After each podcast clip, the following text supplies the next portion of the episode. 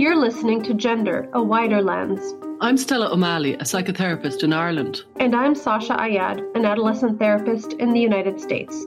Since twenty sixteen, my practice has been exclusively dedicated to gender-questioning teens and families impacted by gender dysphoria. I also work with gender-questioning teenagers, and I facilitated support meetings for families and individuals who've been impacted by gender issues. We're curious about the concept of gender and how it's unfolding in the wider culture. Join us as we look at gender through a wider lens. Susan Bradley is Professor Emerita at the University of Toronto. She graduated with her medical degree in nineteen sixty-six and completed her residency in psychiatry at the University of Toronto from nineteen sixty-eight to nineteen seventy-two. In nineteen seventy-five, she became the founder of the Gender Identity Clinic for Children and Adolescents at the Clarke Institute of Psychiatry. In nineteen eighty-five, Doctor Bradley handed over the head position to Doctor Ken Zucker, who we interviewed in episode fifty-nine. She co-authored or authored over fifty articles on various forms of psychopathology, including gender identity disorders in children and adolescents. After stepping down as the psychiatry-in-chief at the H S C, she spent almost twenty years consulting to the children's mental health agencies around the Greater Toronto Area, with a special interest in children with autism spectrum disorder who are high-functioning. Doctor Bradley retired in two thousand ten. This conversation was an incredible opportunity to hear Susan give her extremely informed, long-term perspective on gender nonconforming children and their treatment. She describes what she calls the naivety of early clinicians who put too much trust in the endocrinologist's eager but scientifically weak recommendations. Looking back, she worries that puberty blockers were just facilitating transition, and she wonders if many of the dysphoric children that her clinic saw actually had undiagnosed high-functioning autism. We discuss the cognitive rigidity associated with autism, as well as the laser-like focus some young people have when they're seeking medical transition. She also shares her thoughts on the new population of R O G D kids and describes the cult-like aspects of social media transactivism. Doctor Bradley was honest, incredibly knowledgeable, and this conversation gives us all much food for thought. Here's our discussion with Doctor Susan Bradley. Hello, Stella. Hello, Sasha. How are you? I am great. I am so, so thrilled to announce perhaps the pioneer of pioneers, Doctor Susan Bradley. Um, she's been in the field uh, far longer than anyone else we'd interviewed. She was actually a mentor to Doctor Ken Zucker, who we spoke to several weeks back. So, Susan, we are so grateful to have you on the program. Welcome. Thank you. So where do we begin? You tell us, Susan, where do you think we should begin? Well, I'm I'm happy to discuss the the founding of the clinic and, and sort of wh- what we did in those days, if that's sensible. Um, I'd love, I don't yeah. want to go on too long because it may it, it, it may not be relevant. But um, well, we've a lot to cover, but it, it's really interesting to hear the beginning and to hear the arc. Okay, and, and you you can edit this, I presume. um, yes. uh, when I um, first uh, had had just finished my psychiatric training, I had a position at the then Clarke Institute of Psychiatry and was assigned a team of two social workers and myself. And uh, around that time, the head of the Adult Gender Identity Clinic uh, sent a notice to our chief saying, uh, we think there should be some effort to work with children who have gender identity disorder uh, because getting people when they are adults, which is what they were dealing with, may be later than is uh, optimal. And I did not have a particular interest in, in this. Just curious to, to interrupt you here, sure. Susan. It may not be optimal for aesthetic purposes, or for what, what reason might it not well, be optimal? Well, I think at that point they were thinking we could actually prevent it. I think that's what they, the, prevent them oh, needing to transition if we saw them as children. I think that was their thinking. What, so, what, what sort of, got it, what sort of year was that? And that was nineteen seventy-five. Okay. Okay, so back then people were actually trying to prevent the need for transition, yes. or at least that's right. what yeah. they thought. That's the what we okay, were doing. Okay, continue on. Sorry for and the interruption. Okay. I... I um, when I was in my residency, um, I had uh, found myself seeing a, I think at the point she arrived, she was sixteen, who came in saying uh, she wants to be a man. And I had never seen anybody with this difficulty before, but we began meeting, and, and uh, I, over a period of time, um, helped her in the transition uh, to uh, surgery and, and uh, all of the things that she had to go through. Um, and I have followed that person, who is now got to be in her sixties, and um, uh, she, he, sorry, um, was was able to marry um, the woman that he had uh, been best friends with as a teen, who had uh, had two failed relationships but ended up with two children. And um, my uh, patient at that point, uh, I don't think ever considered just doing, being gay or being lesbian and uh, engaging in that kind of relationship uh, with um, his now wife, who's now deceased. But uh, they they did, they, they got married. Uh, he transitioned and um, has had a reasonably successful life um, with his partner uh, and her two children. Um, she died a couple of years ago after their one son uh, died, and my patient, my former patient, um, really had a very tough time with that. And he had never gone through phalloplasty uh, earlier, and he decided at that point that he needed to have a phalloplasty. And I found myself again signing papers for uh, the surgical stuff, and he has gone through all of this and continued to let me know how he's doing. We we exchange greetings regularly. So I it turned out for me to be a very interesting situation, and and I I couldn't necessarily say that, that he was the reason our team decided uh, to take this on, but I I know that the two social workers were more uh, interested in it because it was novel, I think, at that point. And uh, so we ended up being the Gender Identity Clinic for uh, the Clarke Institute at that point. And I had the good fortune of having three uh, grad students, they were postdocs at that point, uh, psychology, uh, come and work on our team. And they all contributed very significantly to what we were doing. And um, so it, it was not at all difficult when Ken Zucker uh, indicated that he wanted to to stay on in this area, because he he had already become very invested in the research connected with it, and I knew that, you know, he had those skills that I didn't have. So he uh, really took uh, this on seriously and made his career out of it, and I, I honestly believe he's the the best academic researcher in this area in the world. Um, uh, he might not claim that title, but I, but I really think that there's nobody with his list of uh, of publications. But just getting back to the kids that we began to see, um, we didn't have any kind of uh, framework to understand these kids. And although we recognized that they weren't really typical, we didn't know how to what to call them. And I ended up calling them borderline personality disorder, if you can believe that. Um, partly because I could see times when they were really uh, almost dissociating. It, it was um, some of the things that they would do struck me as really quite unusual and there was no framework because I didn't know anything about high-functioning autism at that point.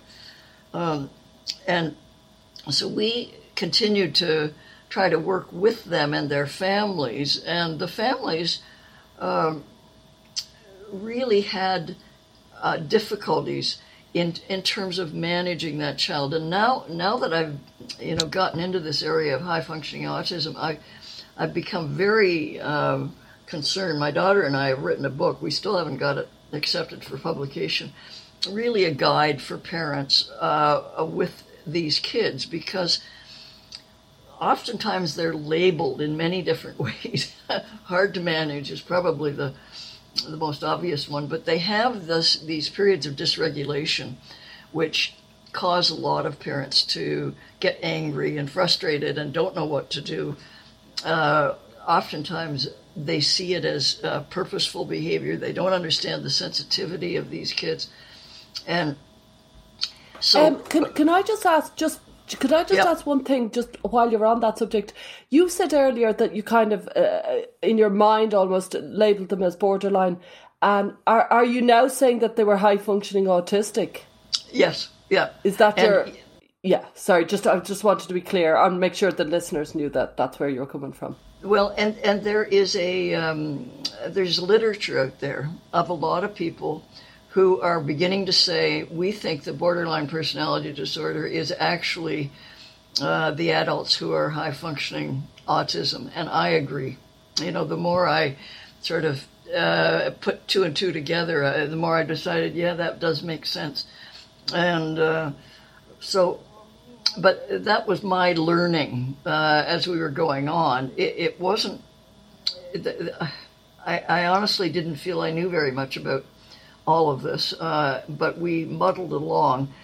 And Ken was so um, instrumental uh, in doing all kinds of uh, testing uh, of the population. So we had reams and reams of data that really informed us about, you know, how, how do these parents look compared with parents of other children, other clinical populations, then they looked more like parents of other clinical populations than they did like the normal population. Um, and, you know, some of that may be that some of the parents were also high-functioning autism, because these things uh, do tend to be uh, genetically uh, moderated. But uh, the... Uh, The, the thing that we ended up doing mostly was this business of watchful waiting, uh, which you mentioned when we were talking about the social transition. We we knew that these kids um, were prone to getting stuck on ideas. And, and I'm going to give you an example that Ken has used and got awful criticism for it, but it's, but it's a real thing. You know, every once in a while we would hear of kids who thought they were a dog or a cat or somebody or other like that. And as you mentioned in that uh, one audio you were doing, uh, that, you know, parents would not think twice about saying you can't be a dog or a cat. And but it's very different when they say, I, I want to be a girl, or I want to be somebody else. But I'm giving you that, that example because we did see a lot of kids who had these funny ideas, and we didn't necessarily, you know, put a label on that other than my confused borderline personality disorder. But uh, we were, uh, most of the staff, and a lot of the treatment was actually done by all of the psychology um, interns that we had with us. We were very fortunate in, in always having a a good collection, and, and most of them actually stayed um, after their doctorates were done, um, not with us, but, but around uh, at either Sick Kids or the Clarke. And uh, it it allowed Ken to collect all of this data that he has since, you know, rigorously analyzed over time and given us this picture of the population uh, with their difficulties.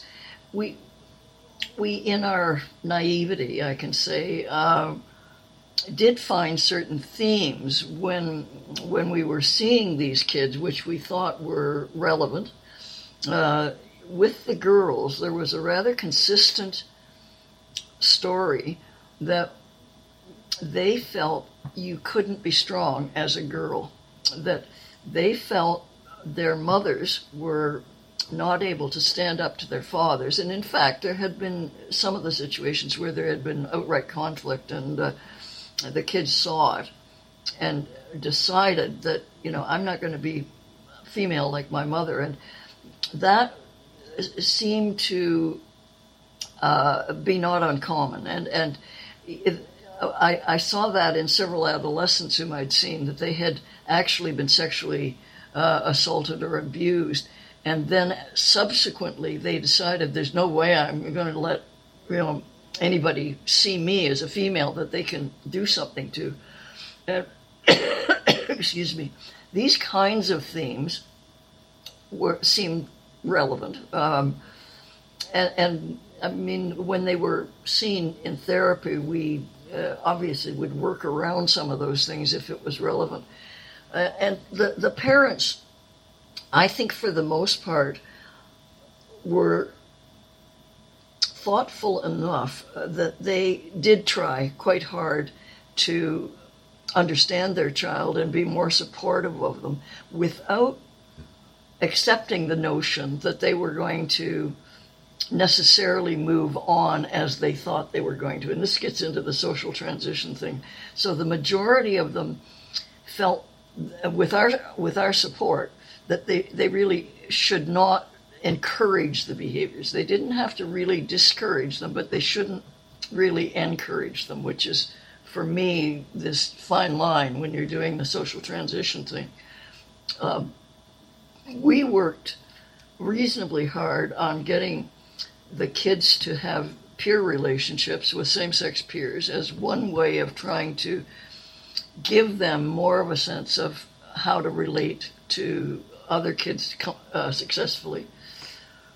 Um, we, uh, it, it's noted, I guess, in our book that you, you've probably seen that um, we felt that a lot of the parents had difficulty, at least initially, uh, validating the child. And, and again, I get back to the complexity of raising a child in this high-functioning spectrum. When when they get dysregulated, um, unless you know where that's coming from, you it's very hard for those parents to, to react to that in what we would consider was an appropriate kind of way.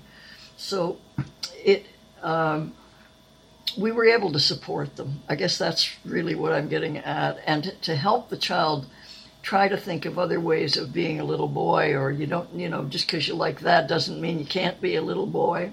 Um, uh, the kinds of things you mentioned a little bit in the, um, excuse me, this is my GERD, it, it's awful at times. Um, w- when you talked about the bin- uh, non-binary stuff, that, you know, helping them see that boys can be boys in a whole bunch of different ways. Girls can be girls in a whole bunch of different ways. You don't have to be the standard version of whoever thought of boys or girls uh, as having to behave. So there was a sort of loose kind of uh, acceptance, validation, but, but not necessarily encouragement um, of those behaviors. I, I have a A story to tell you. I uh, I don't want to bore you, but th- we were following this young man who uh, who had been in childcare when he was younger. He'd had a very tough uh, early childhood, and he would come in oh at least once a year. We would do a follow up on him, and and he consist he continued to look to us as though he was, was on track to tra- transitioning. And uh, after I'd finished um, working at the Clarke, I, the, one of the agencies uh, up here where I was working is where he was, and he was in a group for G L B T Kids, and uh, he, I, I get feedback from the people hel- helping him and working with him, you know, that he was okay, um, but everybody assumed he was going to transition. And one day he came, uh, I was entering the building, he came and he was coming out, and I looked at him, I said, geez, you know, you, you, you're looking great. I said, I don't need to be trans anymore. And I looked at him. What had happened is, in the group that was run, you know, organized for gay and lesbian kids, he had met a, a gay boy, and they fell in love. And the acceptance that he felt in that relationship was all he needed uh, for him to say, I don't need this.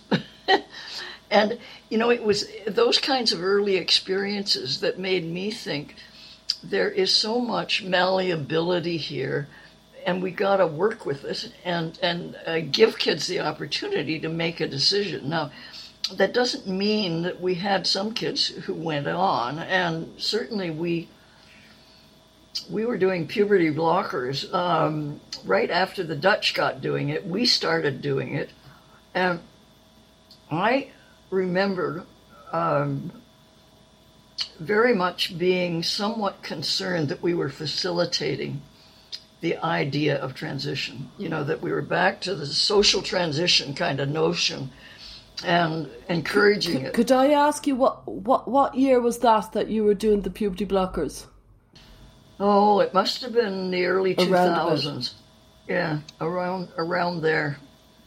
And, you know, we, we went through all sorts of hoops about, um, you know, is this really reversible? And, you know, what what's going to happen? The endocrinologists were fairly uh, encouraging, saying, no, you know, it's okay. Uh, and we, not being well educated, accepted that. And uh, obviously the literature since then would suggest that that's not very simple. But um, and, and what does discourage me is now when I see the literature about if kids go on puberty blockers, they're pretty sure going to go on cross-sex hormones and so on. Like, I mean, that, that stream has just solidified in me that we uh, we thought we were helping them, buying time, but we, we obviously were probably making it worse. Um, however, uh, the, the the processes were not, in my mind, Uh, particularly sophisticated. We were doing the normal, help the pre- parents in the relationship with their child, don't make it worse, allow them to, to think about things um, and proceed. And with uh, the follow-up study that Devita Singh did of the one hundred boys in our sample, the, the majority of them, I, I think we were up to ninety percent, did not transition by the time they were late teens. And uh, I think that because we weren't promoting social transition, because we were being pretty laid back about, you know, how you can be a boy or how you can be a girl, um, it, it, it didn't promote something until we got doing the puberty blockers. And then I think we were into a different kettle of fish. So... May I ask, you talked about your first patient, the sixteen-year-old girl, before you had opened the Gender Identity Clinic. Yeah. Knowing what you learned in the the, the following years, do you feel like you would have done anything differently with that patient had had you gotten a, a kind of do-over?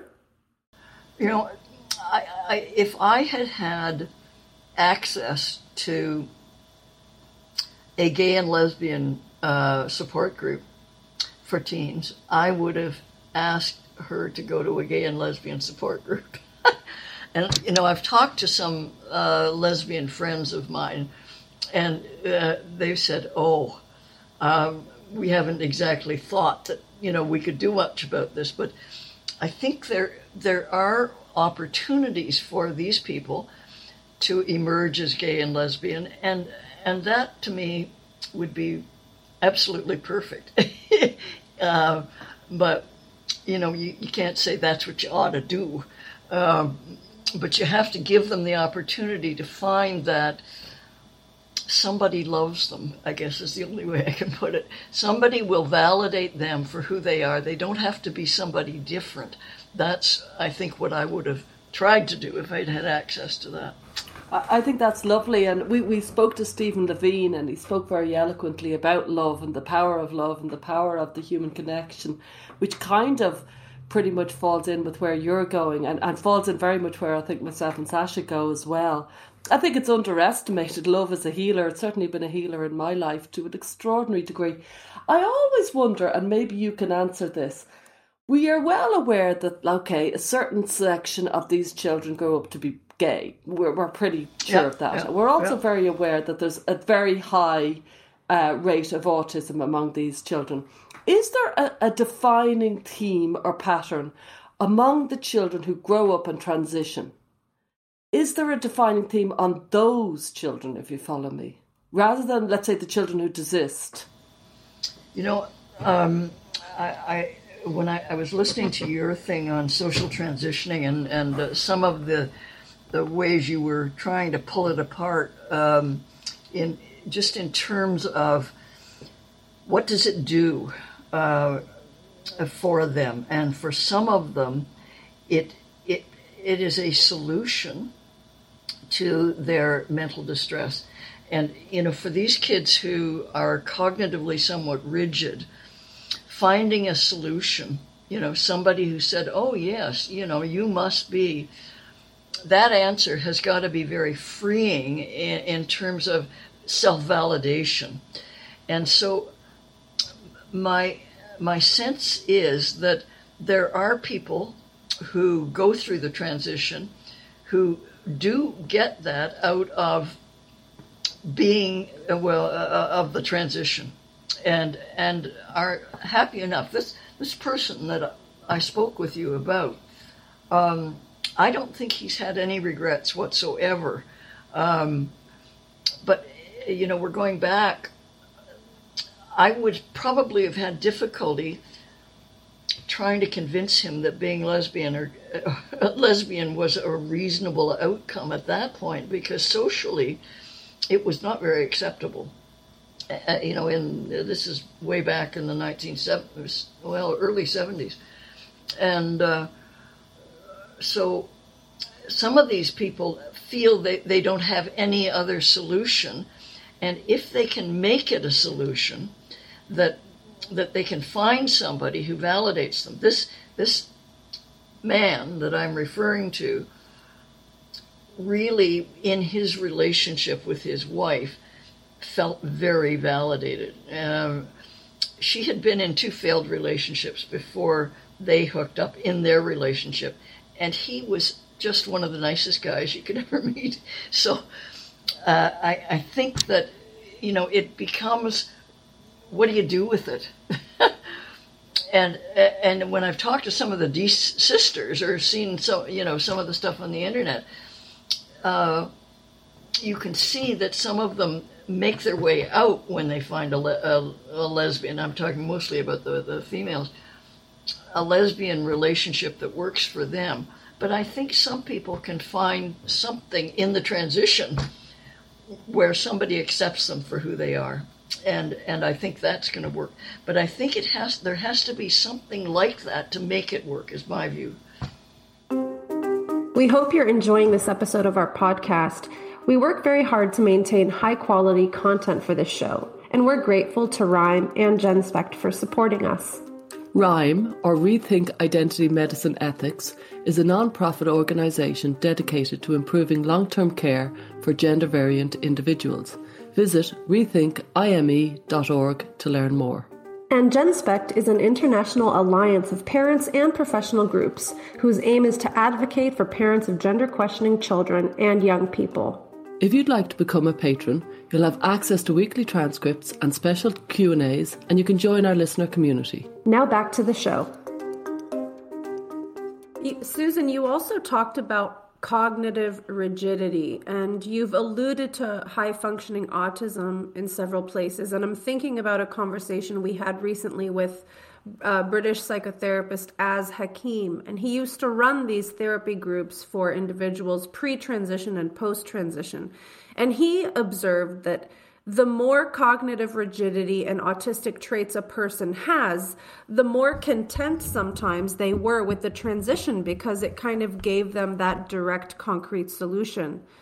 Um, and I've heard you speak uh, in other inter- in another interview with Doctor Deborah Soh about high-functioning autism, and I'm wondering if we could just spend some time. Can you describe what you mean by that? And, you know, in my work, as I was sharing with you earlier, I realized more and more and more that a huge percentage of the kids I work with have these traits that are very easy to miss unless you have a highly discerning eye and really know what you're looking for. And you said, you know, you used to label these kids borderline, and now you think they had high functioning autism. So what are those traits that you were observing?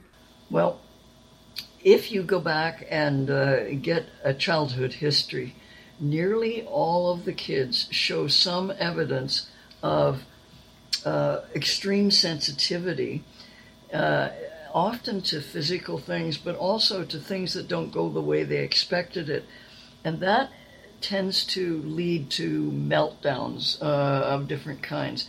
Now, the, you don't see the, the physical meltdowns in the kids as they get into being teenagers, but they're, they're having the the dysregulation and manifesting it in anxiety and depression and other kinds of psychopathology. So it, it's their their extreme difficulty re-regulating themselves when they get distressed about something.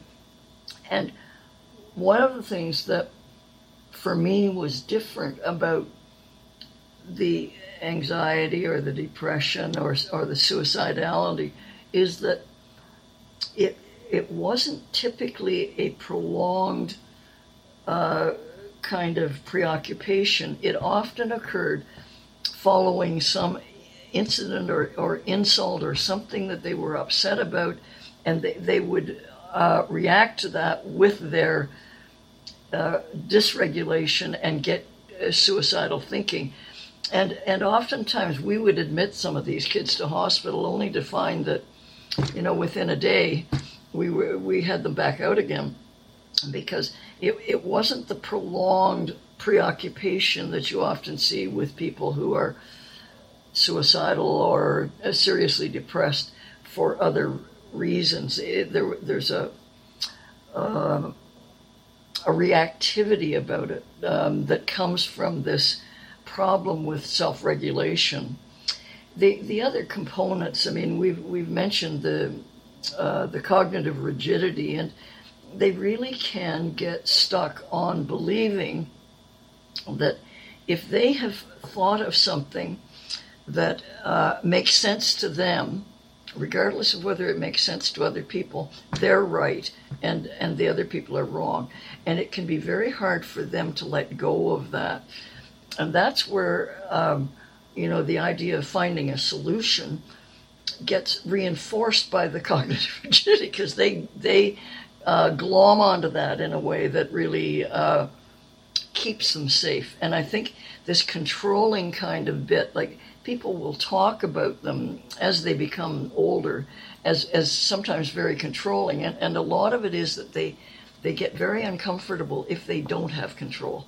So that's partly their way of managing their their uh, uh, dysregulation. Um, they they don't know what to do if somebody really corrects them or says, no, you know, you're not right or anything like that. They they can't tolerate that very well. And, you know, the obvious other things is they, they really don't read other people well, and they will do and say things that are really not appropriate.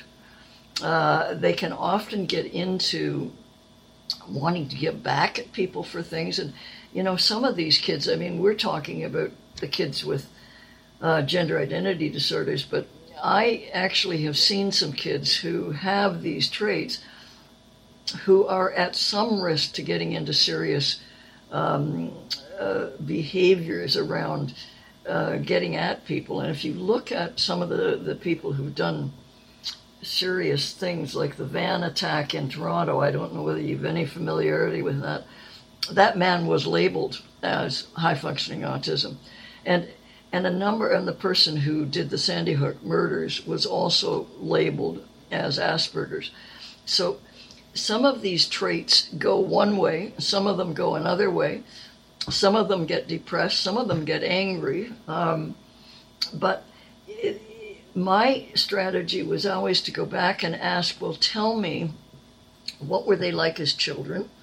How were they in primary school? Because the, the, the most of these kids had difficulty maintaining friendships, and that's because they didn't really get the give and take of a friendship. Like they didn't, and they oftentimes uh, struggled with group efforts. Like they were also bright. A lot of them were very, very bright. And and when schools would emphasize, this is a group project, they would get very fed up with the other kids who didn't know what they were doing or didn't participate, and, and they didn't like group work at all. So they would go off and do it themselves. And there, there were a lot of these kind of definers that if you look closely enough at it, you, you could see what was going on. And, you know, the others, some of them even had some very typically autistic things that you could see if you asked about it. Um, some of them continued to do things like toe walking even when they were uh, getting older. A lot of them got quite obsessed and, and into repetitive activities. You know, they, they could tell you everything you never wanted to know about something or other. Um, but you had to ask about those things. That was the way, because nobody came and told you.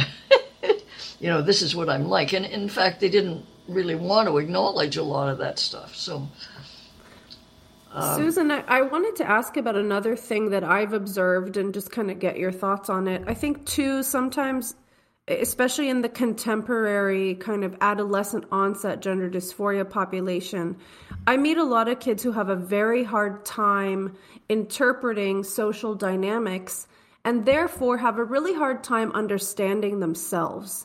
And so they're almost constantly analyzing and referencing what is one supposed to do in this situation. And it's a really big challenge with figuring out who I am. And when you have kids who are also using the social media influences and information to try and figure out who they are, they almost become so porous that they will adopt any kind of identity from outside and have a very hard time grounding themselves in a stable identity, which to me reminds me a bit of the borderline traits that you first described. yeah. So yeah. I'm wondering if if your work encountered kids like this, because these are not necessarily kids who are assertive or aggressive. These are kids actually who are cowering in a corner, blowing like a wind, a leaf in the wind. I, I think that's bang on, and, and particularly of the girls. Uh, they have struggled. Um, nearly all of them have felt that they didn't fit in in public school or elementary school. And then when they get into all of the social complexities of being a teen and, and going through puberty and the, the the social stuff that goes on between young teens now, to me, is excruciating. And uh, they, I mean, I would have had trouble with a lot of it. And uh, I mean, I, I I heard Stella talking about what she did the other day. And I thought, you know, a lot of people who are just uh, kind of straight shooters can't get into some of the complexities of who who's who and who likes who and, you know, all of that stuff. And the, the majority of these kids are immature. Like their interests, I've had so many of them, you know, they're almost still playing Barbie dolls when they're twelve and thirteen. I, I mean, that, that's an exaggeration, but... but they don't know how to get in, and they, they try a lot of things. They hang back on the fringes. They hope that somebody will you know, be their friend. But but and then they get hurt really easily, because they may try to be a friend to somebody, and then that person sort of moves away from them, and they're just devastated. And it that's the kind of climate that they're struggling with, and they don't know what to do. And so when they meet all this stuff on the internet, you know, if you question who you are, because they do question, you know, is it me or is it them? What's happening? What am I doing that's not right? And somebody says, well, you must be trans.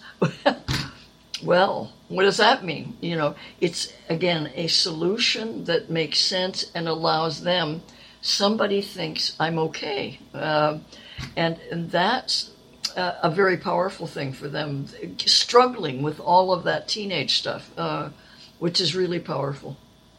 So you, you started to make these observations, um, and piece things together. And you said earlier, you know, we were we were somewhat naive in, in the way we were analyzing these cases. So I guess kind of take it from there. Like, what happened? You started to introduce puberty blockers, and you wondered about whether or not that was a facilitation of transition. And then kind of like keep going with that chronology. Well, uh, we can, we continued to do it, and partly... Partly because the, the Dutch group were doing it, and we had a lot of connections with them about it, and I discussed all of these things. But, you know, it wasn't until everything sort of blew up with the trans activists that people actually started looking at puberty blockers, and, and you know, if you if you start on them, you're going to stay on them, and you're going to transition more easily. That that was just the kind of information that I thought, oh, you know, it confirmed my, my worst worries.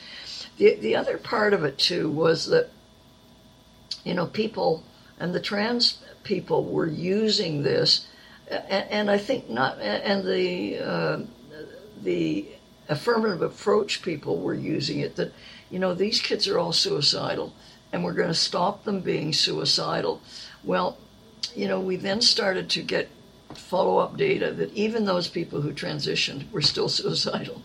And so a lot of the longer-term outcome, you know, there's still individuals who have autism spectrum disorder. And if you look at that population, suicidality is, is right there, right at the top. And you don't take that away uh, by transitioning or anything else. So it, I'm, I really have begun to put this together in my head as a result of what these kids have been going through, and and the data that has emerged. And and now, you know, with the uh, worry about puberty blockers, not only in terms of the long-term effects, but possibly also the shorter-term effects on their sterility and, and a lot of things like that, that we were not really in the know about. Um, we were too trusting. And uh, this is medicine and, and how it evolves. Um, so could I ask, you you know the puberty blockers, so you, you must have been tracking them if, if, if it started in the early noughties. Did you notice a lack of maturity when they didn't go through puberty? Not body maturity, kind of emotional and cognitive maturity, if they took puberty blockers? You know, I can't answer that, Stella, in in part because I didn't do the follow-up of the uh, the teens. Uh, so somebody like uh, Devita or Ken would have been on, more on top of that data than I was. I wasn't right in the clinic uh, when we were, you know, following these kids up. We, we would have started it, but not had enough, I, I guess, awareness to see anything that was really dramatically different. But I think it's a reasonable question. yeah, yeah. It's always sticking in my mind because, and also the out of sync, the out of sync of these children. And I, we saw it so well with Jazz Jennings as she started to grow up and all her friends were starting to naturally just, they became obsessed with boys. I remember it myself. And she just wasn't. And she wanted to go back to, you could, from what I could see, she very strongly seems to want to go back to, we're just friends and we're not obsessed with boys. And, the, you know, and she felt, it looked to me like she felt very out of sync with them because she just didn't have the raging hormones that was making them become absorbed in boyhood. And by the way, Susan, I did hear you on the Jazz Jennings programme. I was very excited because I was watching it. Um, I've just been watching the entire series recently. And they started talking about how there was an expert coming on the radio and Jazz Jennings was there. And who was it but you who came on to tell them that it was eighty percent of the children uh, would grow out of it and that they could be gay and stuff. It was a great contribution you made to that programme. Well, they got rid of me very quickly. I don't know whether you saw the end of it. They said, we've had enough of that talk. Um, they did, but you so. landed it because you made the point and you could see the shock in their faces. And yeah. then they quickly said, that's junk science. But it was, I thought it was really powerful. You just came on and just said the facts without any, without any agenda, just like, this is the data. And it, it was very powerful. For me, it was a very powerful part of the, of the series. You know, Stella, to go back to your question about maturity, though, I, I think, you know, these kids are immature. Uh, and so puberty for them, I think, is a very different experience than it may be for kids who are uh, more socially sophisticated and mature. So uh, whether or not uh, putting them on puberty blockers makes them more immature, I, I think it would be hard to to answer that question, like to, to do the kind of follow-up about it because of their basic immaturity that we're starting with. When did you first see uh, the social transition coming in as a serious and common treatment option? When did you notice the kind of the arc of social transition? Because it seems to be now, uh, like even in Ireland, it's it's huge. I, I think that was Jazz Jennings, uh, honestly, uh, because prior to that, uh, everybody was very cautious about that kind of thing. And, you know, that this is where the trans uh, lobbyists have been very successful in uh, taking over something and using it to move their agenda along. Uh, unfortunately, in my view, uh, w- with little regard for the people who are being impacted, but uh, I think that's what's happened. So, Susan, just to help me with the timeline, at what year approximately did you leave the world of working with gender identity? I think it was about twenty ten, somewhere in that. It was just before Ken got okay. uh, ousted. Um, I think yeah. that's around the time, yeah. So that's right before the kind of boom that we see when you look at the graphs of the numbers. They just kind of spike up so high around twenty twelve, twenty thirteen, twenty fourteen. So I'm, I'm sure you've been kind of watching all of this uh, happen. Um, what do you what do you think about this unbelievable change, not only the sex ratio reversal, but the astronomical numbers of teenage girls skyrocketing? You know, I, I think it, this wouldn't have happened if we didn't have social media, in my view. It, it, it's that conjunction of uh, access, widespread access to social media, so that somebody can look something up, get an answer, and then find a support group. And we didn't have that before. And I think that's what's really got it going. But, you know, once it started...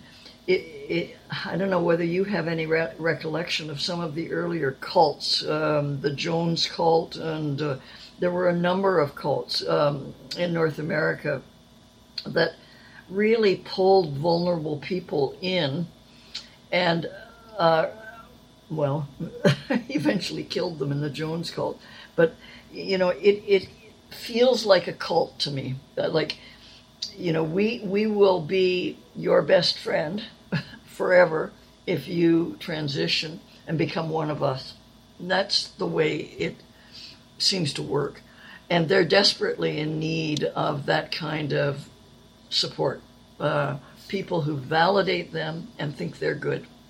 And uh, I think as therapists, the, the challenge is to find other ways to help them feel validated in relationships. And, you know, initially with their parents, you both talked about your experience working with parents. And if parents can learn to validate them and and not overreact to some of those kinds of things, I think that's a start.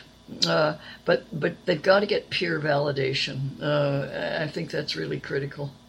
I'm often telling parents, you know, I would suspect, you know, of course there's no formula, but I often say I would suspect that if your kid developed really fun, healthy, enriching peer relationships with a group of kids that wasn't obsessed with gender, you'd see a lot of this fade into the background. Um, and so I, I really resonate with what you're saying. You said, um, Susan, that it's important for parents to validate their children in other ways. Can you expand on what you mean by that? Well, you know, these kids, like all kids, need to feel that certainly as they're growing up, their parents are understanding them, supporting them, uh, loving them. And I know that most parents say they do that, but it, it can be very hard with the behaviors of some of these kids for parents to know what to do and how to do it and not get frustrated and angry. I have, over my career, had experience with certain situations where some of these kids have been able, um, uh, one of the colleagues that I worked with for years, her daughter was clearly high functioning in the, the autism spectrum, but she never really put a label on it. She was gifted, and she got in to gifted programs, and the gifted group hung out, and they validated each other. And, you know, they that was the the glue that they needed to say, I don't care about somebody else. Th- this is my group. And that's what kids need. And, and if these kids can find some... some opportunity like that, um, I think we've got a much better chance. Uh, we as adults can't do that for them. That's that's part of the problem. Uh, I mean, they do need to have something that they can do with peers that makes them, okay, he's a good person or she's a good person. You know, um, you know that we, we're great. Uh, we we played a lot of tennis when we were younger. And I'm always watching tennis. And some of these young athletes have some of those traits. I uh, swear to you, if I, if I could do a... um, it's, but having some of those traits is what has allowed them to work as hard as they do and get to where they are. And so you can see that there are real strengths in this. If we can validate the strengths and, and get them doing something that's uh, good for them. Uh, and that's the challenge. I think that's such a good point about sports people. I I'm, I like sports too. And I agree with you. A high, high level sports person needs such focus. It's such an unhealthy life, frankly, because yeah. It's just you burn everything for the sake yep. of that sport, what you will do for a swimmer or a tennis player. And also, I've often made in my own mind an analogy of, you know, transitioning is almost like the child going to, in Ireland, like soccer would be big. It's like sending the child off at ten to a kind of a high-level professional soccer club, and they go and live and they do soccer for the rest of their life, and that's all they are. They're soccer, soccer, soccer. That's their identity. And my God, if it works out, they will be phenomenal. But if it doesn't, make a lot there of will money. Be very little left. In. yeah, yeah, and yeah. They'll make a lot of money. But and, like, uh, uh, did you ever read Ag- Andre Agassi's book? Um, he's the no. sport. He's the tennis yeah, star. Yeah, yeah. Agassi, I always say his name wrong. Andre oh, Agassi. I, oh, and, yeah, yeah, yeah. I was thinking of the runner. No, you? I read. I've read uh, Agassi's book, and uh, yeah. Wow. Uh, yeah, yeah. And no. he, he was bred to become that that tennis player, as were the the Williams sisters. But what happened was when tennis took away, when tennis was taken away from him, there was nothing. There was nothing left. His identity was was zero. It was empty. And that's what's frightening, I think, for anybody who who, who transitions or seeks to transition, they, they cling on to that identity. There is nothing. It's like the ballet dancer. There is nothing without that identity. And it's it's a big gamble. Yeah. You, you look at, at Tsitsipas. I don't know whether you follow that, but he has some of the the oddest uh, mannerisms. Uh, you know, he would start beating his head with his racket and doing stuff like that. Oh, okay. Yeah. And Djokovic. Yeah. Djokovic is pretty weird. Um, so, oh, the, but, the, the, all the tennis players. Well, so I'm going to write them all off. I've diagnosed them I, all. Well, but especially, you know. Well, not write them off because they have great strengths, yeah. but yeah. I definitely categorize but, them. Sorry, go on. But the young people coming in, you know, uh, Bianca Andreescu, who's one of the Canadian women, at some point she said, I'm twenty-one years old. I've never done anything that a normal twenty-one-year-old does. You know, you, uh, you know. I, I, th- this is where there's this, this, the strengths of it. If they can be used, we can help these people find something. But not everybody's going to be, you know, a genius or, or particularly good at everything. But I, I think we need ways of finding a niche for all of these kids that will make up for what they feel they they ain't got. You know, I'm thinking about, at least in a contemporary landscape, a lot of the kids you're talking about, the gifted kids, the really bright kids, the kids who have a special interest, if you go to some of the places where those kids hang out, you find that a lot of them are trans-identified or they identify as non-binary. So I think it's really tough for parents because a lot of the parents I work with, I have a feeling they might be different from the parents you encountered early on in your work, Susan, but these are families who are incredibly validating of their children, and they're actually afraid to upset their children sometimes, and they are bending over backwards looking for drama and theater clubs and art groups, and they they can't find a place where there are going to be other kids who aren't also fascinated by gender, because there's, I think, an intellectual curiosity that these smart kids have about all the labels and the definitions and the cool flags. Like, it's very catchy. So it's it's a challenge, I think, for parents to find those spaces to validate their children's strengths. I think you're right, that, and this is part of the change, the shift over time, that uh, because the trans kids will have, you know, uh, occupied spaces like that, and and so mm-hmm. you you can't just find um, you know, a normal gifted program without kids who may, there may be more in that program than would have been before. Mm-hmm. I think it's inevitable. I wonder a little bit about um, like, we know there's a combination. Let's say if they're gay, and if they're gay and autistic, they're immediately much much more likely. If you follow me. But um, is there many children who are, let's say, like myself, bringing it straight back to myself, who, who was neither gay nor autistic? Is that why I grew out of it, I often wonder? Because I always thought it was like, had I been, I, I had gender issues as a child, and I was very intense about them. And had I been lesbian, I think it would have just, that would have been it. I, I don't know where my brain would have gone. And had I been autistic, presumably it's the same.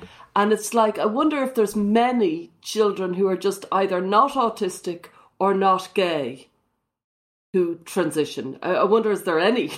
I'd go so far as, like, you know what I mean? How many is there? Is it a tiny I, number? I don't, I, I can't answer that, because I think what has happened now is certainly different than what we were seeing twenty years ago. That because yeah. of the, I call it an epidemic, um, uh, you know, if if you look at Lisa Littman's stuff, where in one class you've got three or four other kids who are all saying, yeah, I'm trans too, that doesn't make sense. And so if you have a a difficulty with your conviction of your goodness and your belief in yourself and all of that stuff, you, you probably are, are, are more safe in terms of having to get into these kinds of things. If you're lacking that, and many of us have trouble, you know, with having that kind of conviction, you're vulnerable. Whether you don't have to be autistic uh, or gay to to do that, but you could, ju- could I could I Yeah, you're more vulnerable. There's something I'm dying to ask you, because it's a bit of a debate that's raging in, in Ireland and England, which is um, uh, some people argue that there shouldn't be gender clinics, that it's too specific, and that it's almost, it's it's negating all the other aspects of the human, if you follow me, and they'd be better off in a larger, kind of a, a larger setting. And some people argue very vociferously that there should be, because it, it makes it a more specialist. I, I know you've worked within this so far, and I know you'd have a kind of a very long-term perspective. Where do you come down on that now? Now that it's all changed, if you follow me, now that the numbers are skyrocketing? You know, uh, I, I think we have to have gender clinics that have a more nuanced understanding of where these kids are coming from, and who don't just accept, uh, you know, you must, if you even think you're trans, you must be trans, which is that, that ladder that they get on and can't get off. To me, they still can can benefit. I mean, you people as therapists know that that these people need support of some description. My problem is the kind of uh, approach with the affirmative approach is just not a sensible approach. It's way too quick. It doesn't give people time to grow and think and consider options. And that's what we need in our clinic. But I, I wouldn't do away with a clinic, but you know, it, it would be a lot different than it is right now. What really, that's such good advice, and that's so wise. And I hope that as we try to grapple with the changing population, that that is a nuanced perspective that more clinics will adopt to become, you know, better suited care for these kids. So I, I, I think we're at the end of our time, but it's been so great to have you on, um, Susan, and oh, we're really for grateful for all of the wisdom and experience you brought to our discussion today. Great. Well, I, I, I value what you're doing, so I, I really want you to keep going at it. it's it's a hard slog. Thank to, you. Uh... Thank you so oh. much. That means a lot, really. It really does. Thank you. Good. Thanks for joining us this week on Gender, A Wider Lens. This podcast is sponsored by RIME and Genspect, and listener support means a lot to us. The best way to help is to subscribe and review us on iTunes. Follow us on social media, and if you'd like to become a patron, you'll have access to weekly transcripts of the show, special Q and A's, and you can join our listener community. Just go to our Linktree. That's linktr.ee slash widerlenspod. Our discussions are for educational purposes only and are not intended as a substitute for mental health services.